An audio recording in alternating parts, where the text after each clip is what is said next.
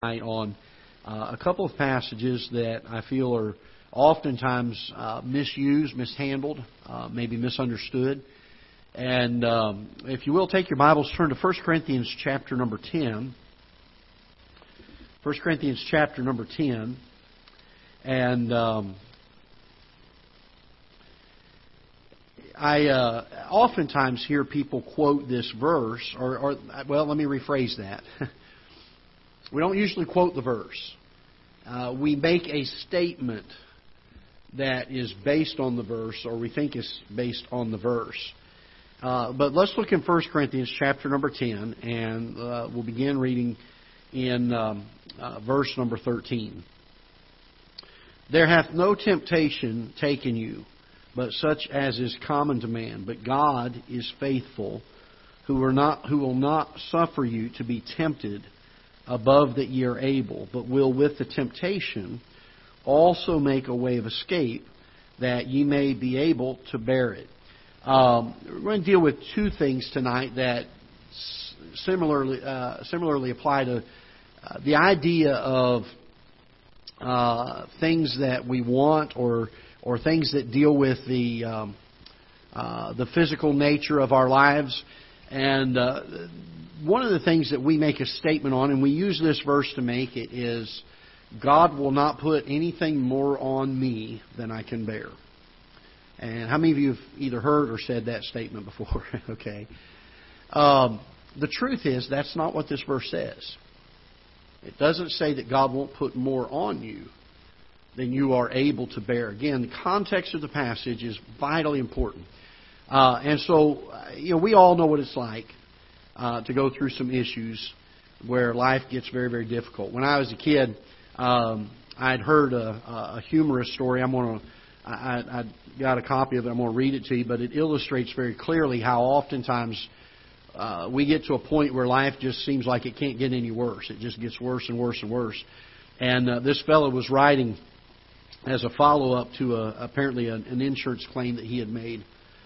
And he says, I'm writing in response to your request for additional information of the accident reporting form where I put poor planning as the cause, and you asked for a fuller explanation.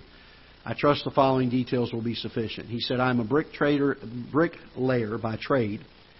He said, on the day of the accident, I was working alone on the roof of a new 6-story building. When I completed the work, I found that I had some bricks left over, which when weighed later were found to weigh 240 pounds.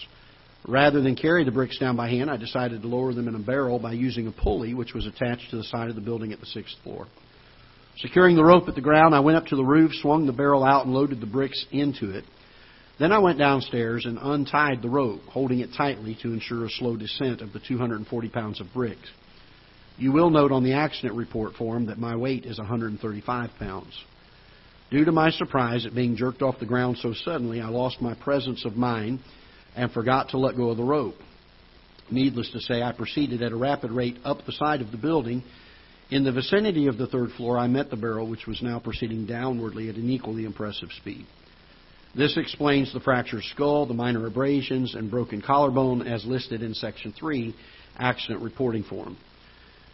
It slowed me only slightly. I continued my rapid ascent, not stopping until my fingers of my right hand were 2 knuckles deep into the pulley, which I mentioned in paragraph 2.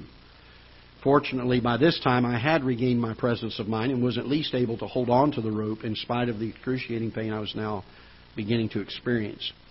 At approximately the same time, however, the barrel of bricks hit the ground and the bottom fell out of the barrel. Now devoid of the weight of the bricks, the barrel weighed approximately 50 pounds.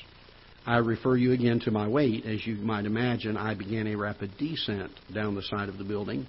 In the vicinity of the 3rd floor, I met the barrel coming up. This accounts for the 2 fractured ankles, broken tooth, and severe lacerations of my legs and lower body. Here I was very fortunate. The encounter with the barrel seemed to slow me enough to lessen my injuries when I fell into the pile of bricks, and fortunately only 3 vertebrae were cracked. I am sorry to report, however, as I lay there on the pile of bricks in pain, unable to move, and watching the empty barrel 6 stories above me, I again lost my composure and presence of mind and let go of the rope. And I read that when I was a kid, and I remembered, it's a humorous story. I'm certain it's not true.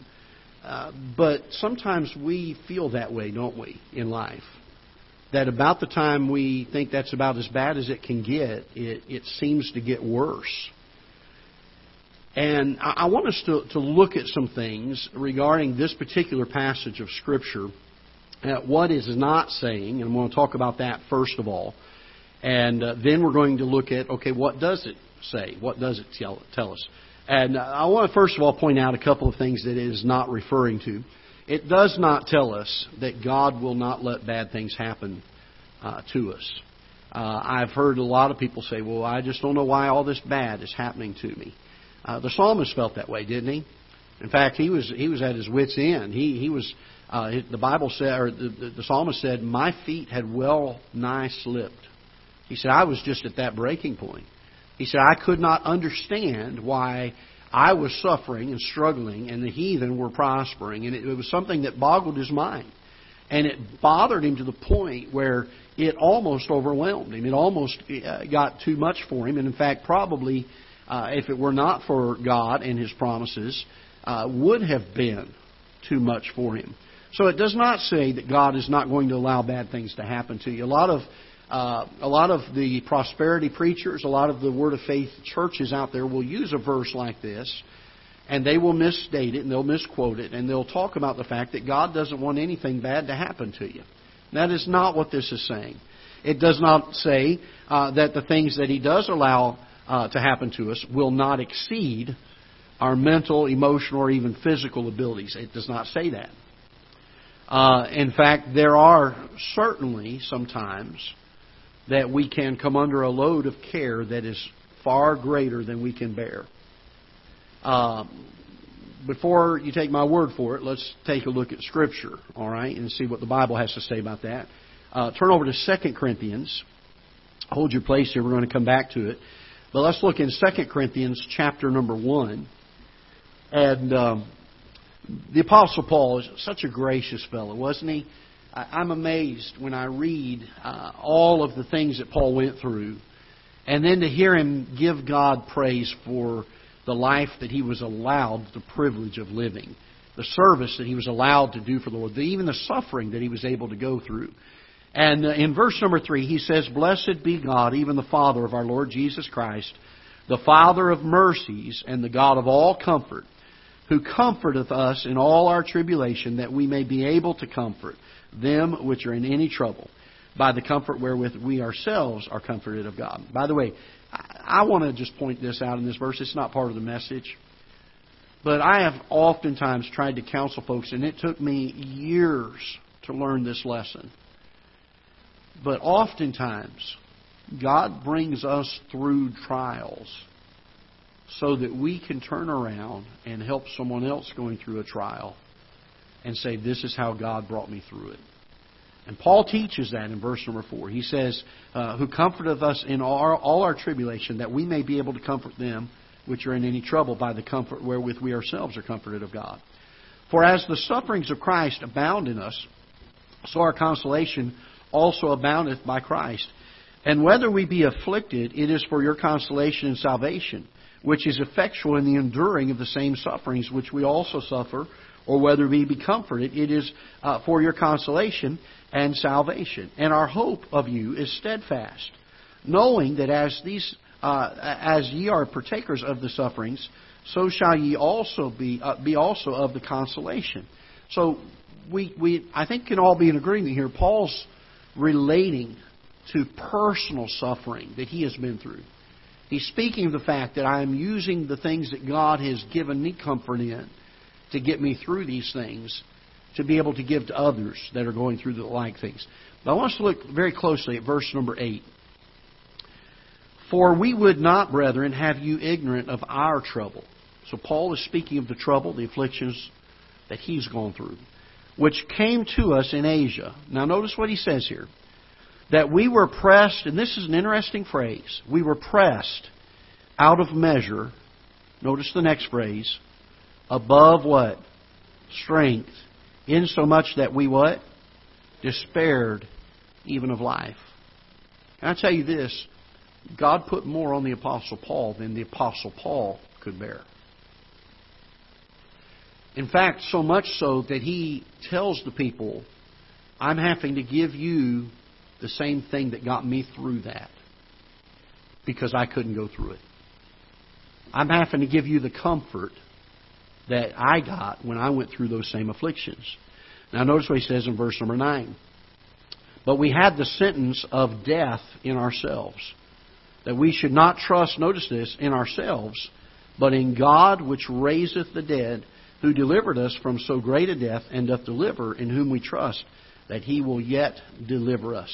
So again, coming back to 1 Corinthians chapter 11, I will tell you this. Nowhere in this passage does it speak of the fact that God is not going to put more on you than you can bear. Now, we do have promises, but not in this verse, that God will provide the strength. He will carry us. He'll give us the comfort, and He will bring us through it. But that's not what this verse is talking about. This verse is dealing with temptation. In fact, if you'll take time to read the entirety of chapter 10 leading up to it, I'm going to back up to verse number 5. But with many of them, speaking of those that were in the past, Moses and the children of Israel as they came through the wilderness. But with many of them, God was not well pleased, for they were overthrown in the wilderness. Now, again, not dealing with physically or dealing with just the circumstances, but they were tempted. And they gave in to their temptation. We know that because he goes on to say, now these things were our examples to the intent we should not lust after what?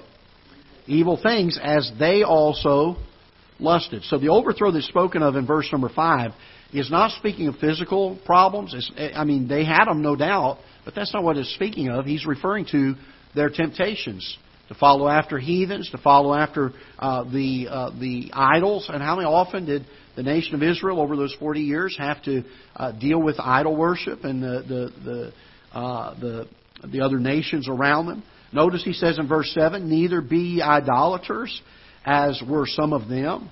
As it is written, the people sat down to eat and drink and rose up to play. Neither let us commit fornication, as some of them committed and fell in one day 320,000. Neither let us tempt Christ, as some of them also tempted and were destroyed of serpents. So three different things here. He says the children of Israel gave in to temptation. Neither murmur ye, as some of them also murmured and were destroyed of the destroyer. Now all these things happened unto them for in samples, and they are written for what? For our admonition. You know, the reason God gave us the record of all of that in the Old Testament was for our good. It was for our admonition, so we could see and learn from it. Upon whom the ends of the world are come. Wherefore, notice what he says here, wherefore, let him that thinketh he standeth take heed lest he fall. All of this context is dealing with the temptation that comes our way. In verse 13 he says, then, there hath no temptation taken you, but such as is common to man. But God is faithful, who will not suffer you to be what? Tempted above that ye are able. But will with the temptation also make a way of escape, that ye may be able to bear it. Bear what?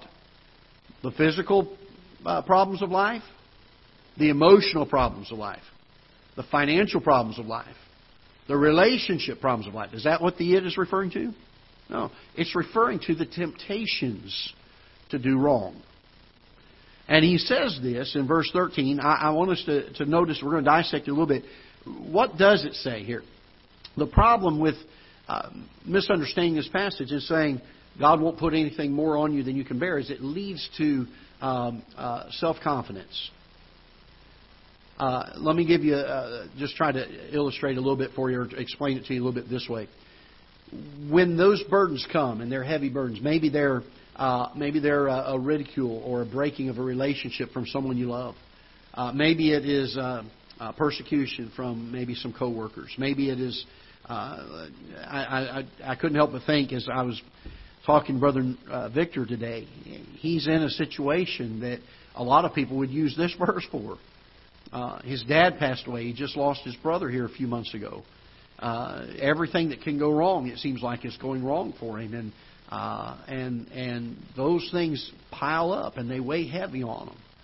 And if we read this verse the way oftentimes it's quoted, that God won't put anything more on me than I can bear, what we mean by that is, I must be able to make it through on my own, because God would not have allowed this to happen to me if He didn't know I could handle it. That's really what we're saying.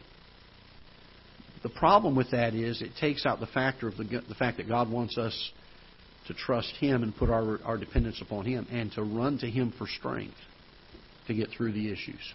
Because there will be times that we will be like the Apostle Paul, where we will feel like death is here. There is no other option but to die. And it's too much. I can't handle this. But notice that when Paul said that in 2 Corinthians chapter 1, he said, but God was the one that brought me through this. God is the one who strengthened me and allowed me to get through this. But notice what it does say in verse 13. So we know what it's not referring to. It's not referring to just the circumstance of life. It's dealing specifically with temptation that comes our way. So what is it saying to us? First of all, it says that there is not any temptation out there that comes to you that other people don't have as well. Let me help you with this. I don't know how many times I've heard people when they've given in to temptation, and I think maybe even I've even had the thought over the years when I have, that, boy, they just don't understand the temptation I went through. I mean, I've had it worse than everybody. Or maybe we say it this way, well, the devil made me do it. I mean, this was a temptation. You ever thought about what we say when we say the devil made me do it? We're saying that we had no choice in the matter, that it was forced upon us. We had no other alternative. Now, that would be in contradiction of Scripture here. It does not tell us that God won't put anything more on us than we can bear, but it does tell us that all of the temptations that come our way, every person has to deal with them. Every single one of us. You're nothing special when it comes to the fact of temptation. In fact, the Bible tells us in the book of Hebrews that we have not a high priest who is not touched with the feeling of our infirmities. He knows he was in all points tempted like as we are, yet without sin. He can relate to any temptation that we have, as can other men. Because the Bible says there hath no temptation taken you, but such as is what? Common to man. This is just, it's going to happen. You can go ahead and mark it down. Temptation is going to come. The second thing that we find that this is that God is faithful. God is faithful, and He always is.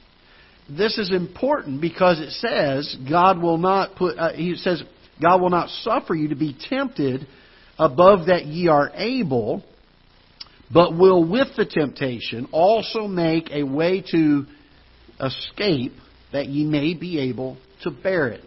Now, if we understand that there's no temptation taken us but such as is common to man, and we understand that God is faithful, and we understand that every single time He will make a way of escape from that temptation, then we have to say this about this verse. Every time we commit sin, it is a choice. It is not something that we couldn't help. We cannot look back and say, boy, you just don't understand, Pastor. I couldn't help myself. Yes, you could. Because this verse does say that God will be faithful to make a way of escape from that temptation. Satan does not force anyone to sin. He uses two tactics he always has from the beginning of time. He uses enticement and he uses pressure. He'll entice you to sin and try to make it look good. If you survive that enticement, which most people don't, that's usually where Christians go wrong. The flesh nature loves what it loves, and it's going to go after it. If they survive the enticement, then they put the pressure on. Then they start saying, well, you know, he's a goody-two-shoes, and who does he think he is? Does he think he's holier than thou? And he starts putting pressure and ridicule on us. And those that don't give in to enticement, when we do give in, will give in inevitably to pressure. But rest assured, every time it is our choice. Because we have a choice to either take the way of escape that God has given to us or not to take it. But every single time, there is a way of escape. Now, in light of this, there's three lessons that I think we can learn from this that will be a help to us. Number one, keep your guard up. Keep your guard up. Look with me in verse number 12. Wherefore, let him that thinketh he standeth do what? Take heed, lest he fall. We need to be on our guard. We need to be watchful. If we understand and know that every time we give in to temptation, it is because of a personal choice, and we know that from this verse. If we know that, then we need to be on guard for it. We need to be watchful of it. We need a purpose in our hearts. The second thing I think that we need to keep in mind is we need to never think that our temptation is especially intense and that no other person has had to go through it. It causes us, when we do think those things, it causes us to try to justify. It's one more step in justifying why we gave into it. Well, no one else had to endure this. I did. We need to keep in mind and understand the truth of this verse, that these temptations that we have, I don't care what they are common to man. And then the third thing I think we need to do is look for God's way of escape. Look for God's way of escape in every aspect. It's always there, and we always have the choice. You ever have an issue where you're saying one thing, but you're really not wanting it to happen? I was talking to some folks the other day, and they were talking about the fact that they had gotten a phone call from somebody, and they answered it because it was somebody they loved and they thought loved them, and said when they got on the phone, the person just really lit into them and just started scalding them up one side and down the other. And they were talking to me about it, and they said, boy, just for it went on and on and on and on and on. And I told them, I said, where do you live? And they told me, and I said, don't y'all have poor signal range out there? He said, well, yeah, there's some places. I said, no, don't you all have poor signal range out there? The idea being, look, it's someone you love, it's someone you care about, but you don't have to put up with that. And I was saying, look, you don't have to tell them that you lost, that there was a lost signal, but you do have poor signal range out there, and if it dropped, right?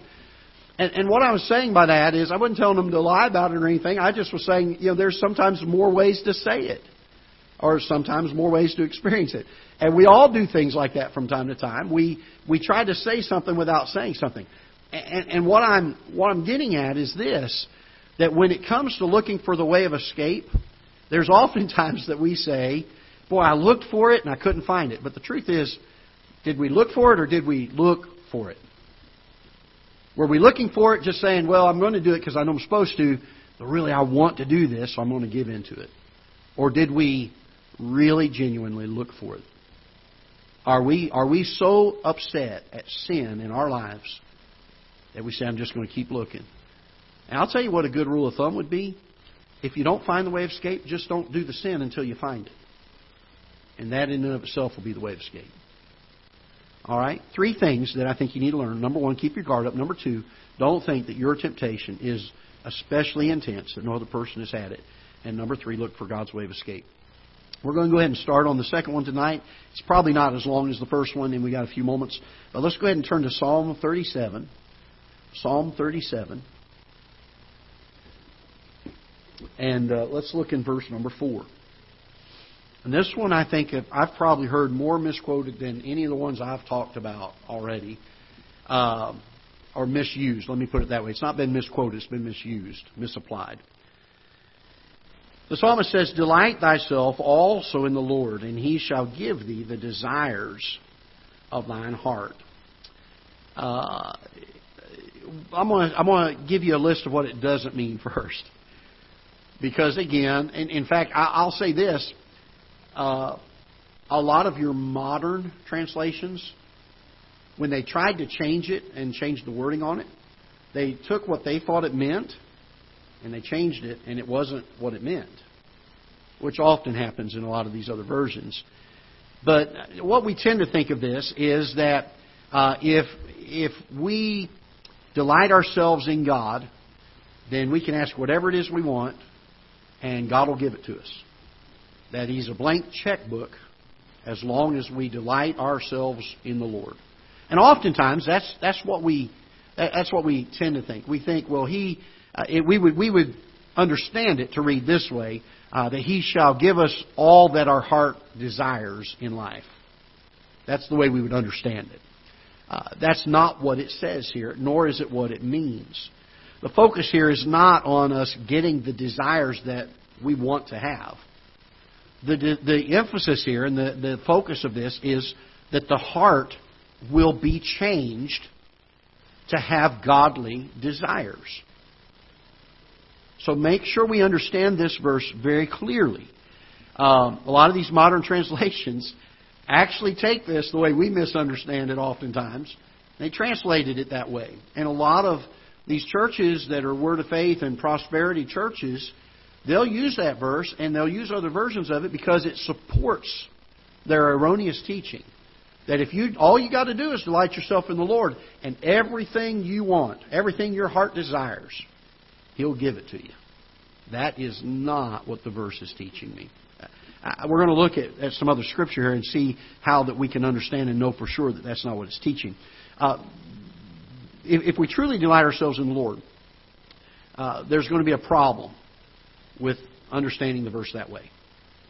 If we truly delight ourselves in the Lord, and then we want a brand new CZ Scorpion rifle with sights on it. Or some of you ladies, you want a brand new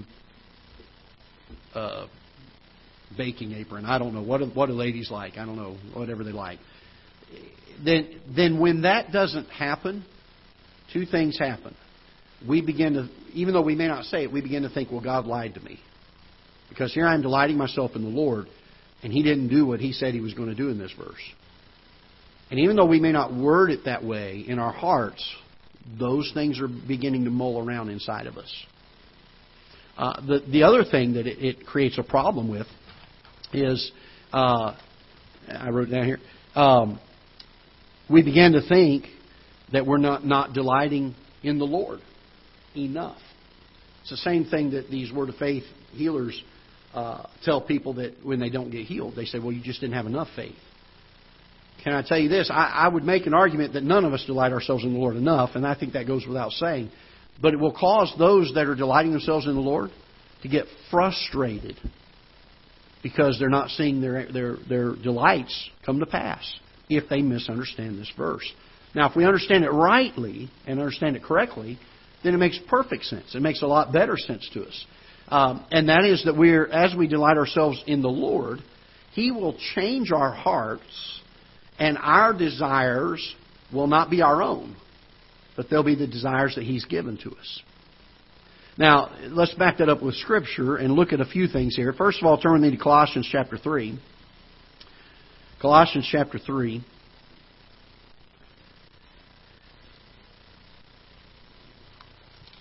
And we're going to look in, we're going to start in verse number 1, Colossians chapter 3. If ye then be risen with Christ, seek those things which are above, where Christ sitteth on the right hand of God. Set your affection, these are our desires, all right? Set your affection on what? Things above, not on things on the earth. So what is God's desire? God's desire is not to give us what our heart desires. God's desire is for our heart to long for the things that He wants us to long for. That's what God's desire is. That's what's within the will of Scripture. That's what is in agreement with Scripture when we look at this verse. Now let's look at a few others here. There are three things that I think the Scripture says very clearly, and there may be more. I will say that I don't necessarily think this is an exhaustive list, but at least these three are very, very clearly taught in Scripture that God wants us to delight in. Look with me in Psalm 42, verse number 1. Psalm 42. We're going to stay in the Psalms here for a few moments so we can get through within the next probably 3 to 5 minutes, if not maybe 10 or 12 or 30. All right, Psalm 42 and verse number 1. Blessed is he that considereth the poor. The Lord will deliver him in time of trouble. The Lord will preserve him and will keep him alive, and he shall be blessed on the earth. And I've got the wrong 40. Do what? Oh, I'm in 41, 42. There we go. I was like, where's the verse I'm looking for? I was reading the wrong one. As the heart, okay, this is the old English word for deer. Amen, Brother Tom? As the hart panteth after the water brooks. Now notice what it says here. So panteth my soul after thee, O God. My soul what? Thirsteth for God, for the living God. When shall I come and appear before God? My tears have been my meat day and night, while they continually say unto me, where is thy God? His desire, the psalmist's desire, was first of all to have the presence of God in his life and to love Him more each and every day. As the hart panteth after the water brook, so panteth my soul after thee. When we have the delight in the Lord that we're supposed to have, one of the things you'll find is your desire for God's presence and time spent with Him. Your time, your love for Him is going to begin to grow exponentially.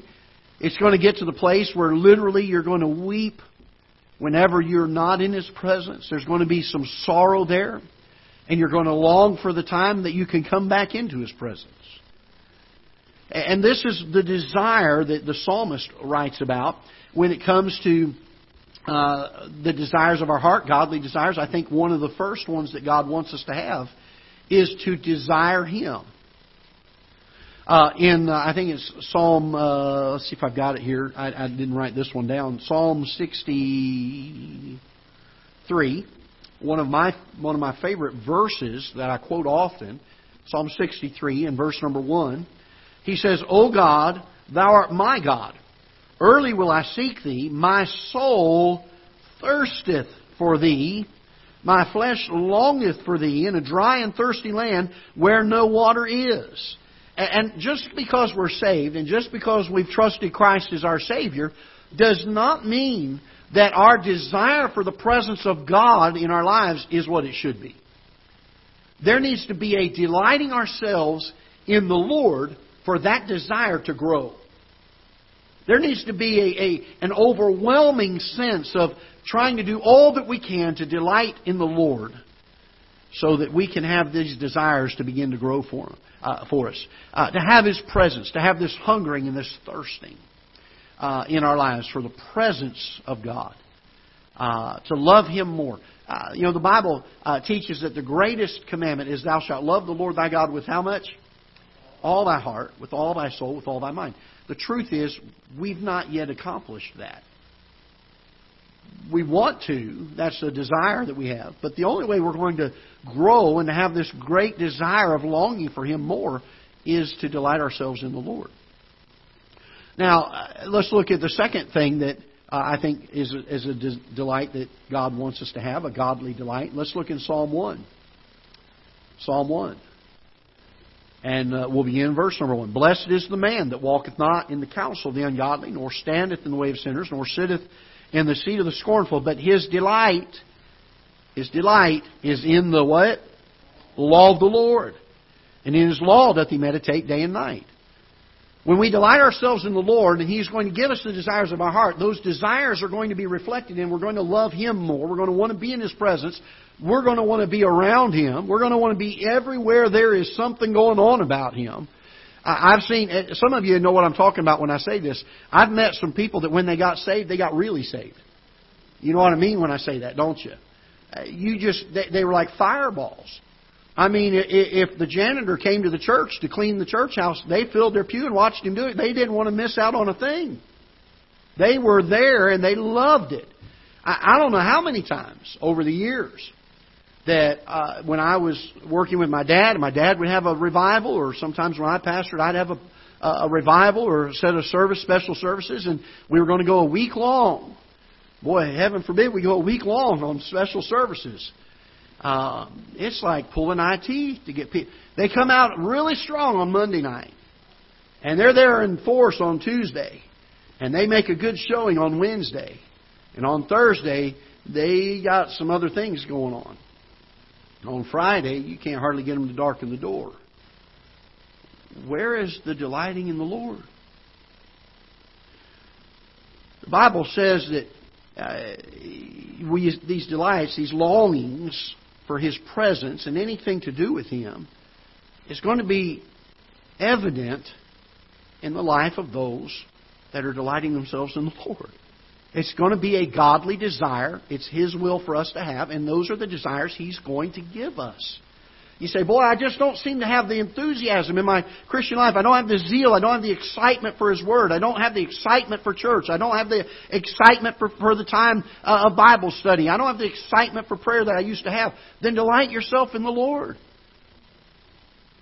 Because those are the things that will produce these other godly desires. His presence, His Word, as we've seen in Psalm 1. Psalm 19.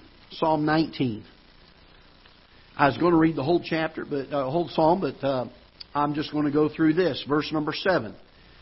The law of the Lord is perfect, converting the soul. The testimony of the Lord is sure, making wise the simple. The statutes of the Lord are right, rejoicing the heart. The commandment of the Lord is pure, enlightening the eyes. Can I ask you this? How many of you before you got saved felt that way about God's Word? Not too many. There was an excitement. There was a zeal. The Bible says that there was a rejoicing of the heart because of the statutes of the Lord. There was an enlightening of the eyes. The fear of the Lord is clean, enduring forever. The judgments of the Lord are true and righteous altogether. More to be what? Desired. He shall give thee the desires of thy heart. More to be desired are they than gold. Yea, than much fine gold. Sweeter also than honey and the honeycomb. Speaking of His law. Moreover, by them is thy servant warned, and in keeping of them there is great reward. Who can understand his errors? Cleanse thou me from secret faults. Keep back thy servant also from presumptuous sins. Let them not have dominion over me. Then shall I be upright, and I shall be innocent from the great transgressions. Let the words of my mouth and the meditation of my heart be acceptable in thy sight, O Lord, my strength and my Redeemer. We delight ourselves in the Lord. He's going to change our hearts. I used to say it this way. He's going to change our wanter. The things that we want, He's going to change them. He's going to make us all of a sudden want to be in His presence, to be involved in whatever He's got going on in this earth. He's going to help us to have a desire for His Word. It's going to be the thing we feast on. You know, the psalmist said in Psalm 119, and he said, if it were not for God's statutes, for His commandments, for His judgment, he said, I would cease to live. And I'm paraphrasing the verse because I can't quote it precisely, but he said literally, his life would cease if it were not for these things. That's how vitally important they were to him. Let's look in Psalm 119. We're going to read a few verses here. Psalm 119. And let's look in verse number 10. Psalm 119 and verse number 10.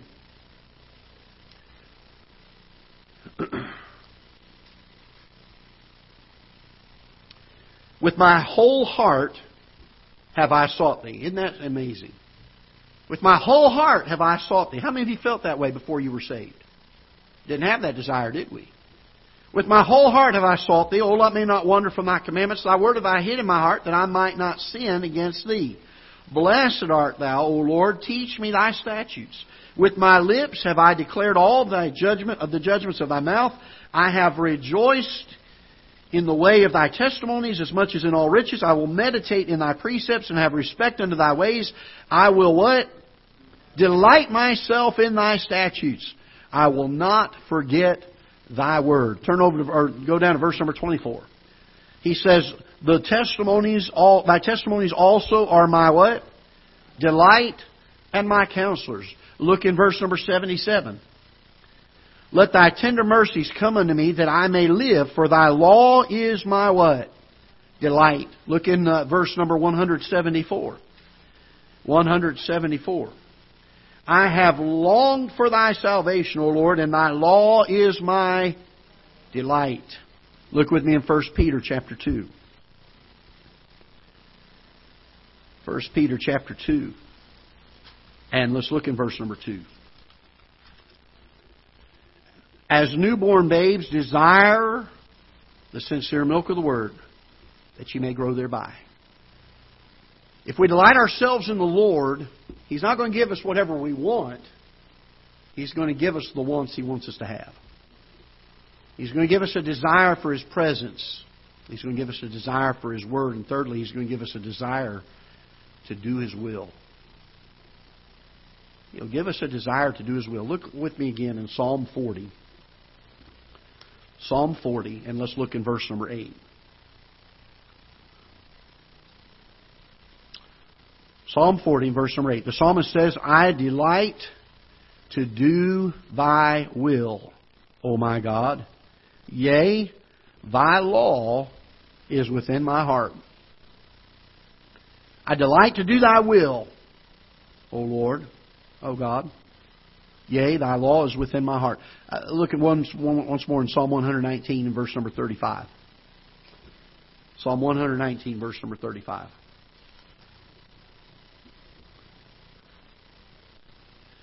Make me to what?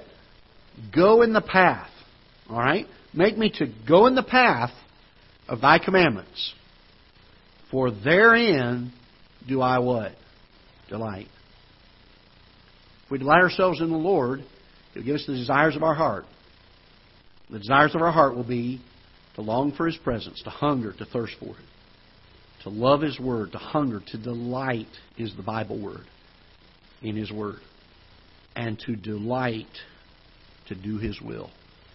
I could probably find others in Scripture, but I think we get the gist of it tonight, don't we? That when we read that verse the next time, that we'll realize that this is not an Aladdin's lamp verse. This is not a blank check from God verse. This is a verse that says, if I delight myself in Him, He's going to change this right here. And I'm going to now delight in the things that are approved by Him and are part of Him. So how do I know if the desires I have are from God or whether they're my flesh? We gave you three of them tonight. If our desires delight in the Lord, in His presence. If our desires delight in His Word. And if our desires delight to do His will. You can rest assured those are from God. And you want to make sure that whatever desires we have do not contradict Scripture in any way. I've heard people say, well, I can't find it in Scripture, but I want to do this, and I think this is what God's telling me to do. If He's telling you to do it, He'll give you a place to check it in Scripture and find out if it's right or wrong. And if you can't find it in Scripture, don't do it. If you can't find a way to get validation from Scripture that this is a right thing to do, don't do it. Delight thyself also in the Lord, and He shall give thee the desires of thy heart. We need to make sure we understand this verse correctly. I don't know how many times I've heard people say, boy, I really want this in life, and I'm just going to claim that verse. That is not what it means. It means that He will give us godly desires in our heart. All right, let's stand together. We'll be dismissed. Father, we're thankful for your word. We pray that you'll bless it and use it. And, Lord, we've taken a couple of Wednesday nights to try to clarify some verses of Scripture that oftentimes, and Lord, maybe some of our folks here and maybe none of us have ever had a problem with it, but sometimes we have taken them and misused them, misquoted them, or misapplied them. I pray that you would give us your wisdom